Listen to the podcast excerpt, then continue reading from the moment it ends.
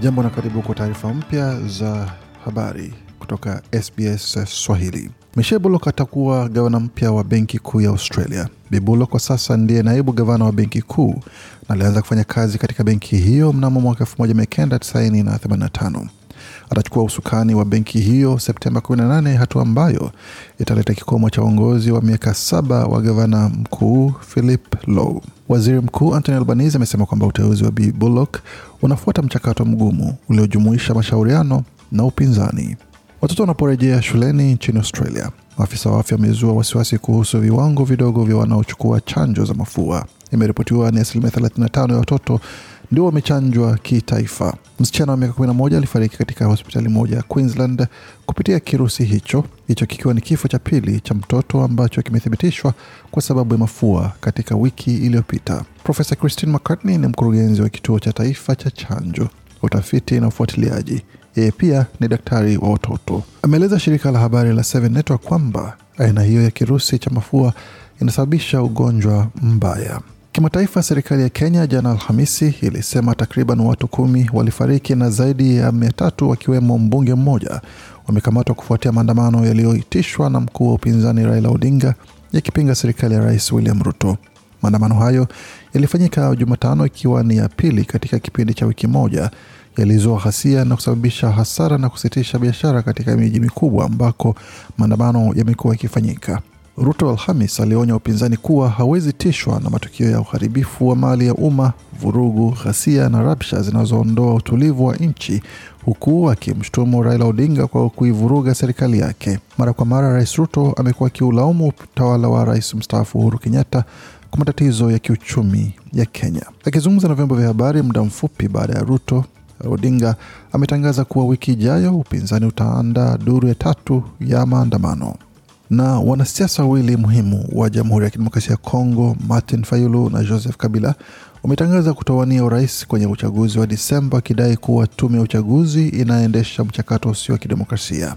Miongoni mwa madai waliotoa walipokutana na mkuu wa Seni Denis Kadima siku chache zilizopita, upinzani ulisisitiza kuwa daftari la uchaguzi likaguliwe na kampuni huru yenye umaarufu na ujuzi wa kimataifa, lakini Seni ilitupilia mbali masharti hayo. Tukirejea nchini tena na aina mpya ya vitunguu ambavyo havitozi machozi vitaachiwa sokoni katika jaribio la kwanza nchini Australia. Kitunguu hicho cha kipekee cha rangi ya kahawia kimeundwa kwa miongo kikiwa na kemikali chache ambazo hufanya watu walie wanapokikata. Masoko ya Woolworths ambayo yako New South Wales, Victoria na ACT yatauza vitunguu hivyo ambavyo vimepewa jina la Happy Chap Tearless Onions kuanzia hivi sasa hadi Septemba.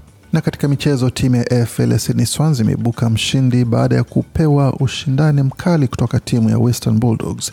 Swans wameshinda mechi hiyo kwa alama 78 kwa 76. Akizungumza na waandishi wa habari muda mfupi baada ya mechi hiyo kuisha, mwalimu wa Sydney Swans John Longmire alisema huo ulikuwa ushindi mzuri katika mechi yake ya mia tatu akiwa mwalimu na zimesalia siku sita kwa mechi ya kwanza ya kombe la dunia la wanawake na mchezo wa mpira wa miguu ya wanawake kwanza nchini Australia. New Zealand itakabiliana na Norway katika mechi ya kwanza, na muda mfupi baadaye Australia itaikaribisha Ireland dimbani. Draw ya mechi za kufuzu kwa kombe la dunia nchini Marekani imefanyika barani Afrika, ambapo kundi A litajumuisha timu mbili kutoka Afrika Mashariki zikiwemo Ethiopia na Jibuti watakaopambana na Sierra Leone, Guinea Bissau, Burkina Faso na Misri. Katika kundi ba, Jamhuri ya Kidemokrasia ya Kongo itamenyana na Senegal, Mauritania, Togo, Sudan na Sudan Kusini.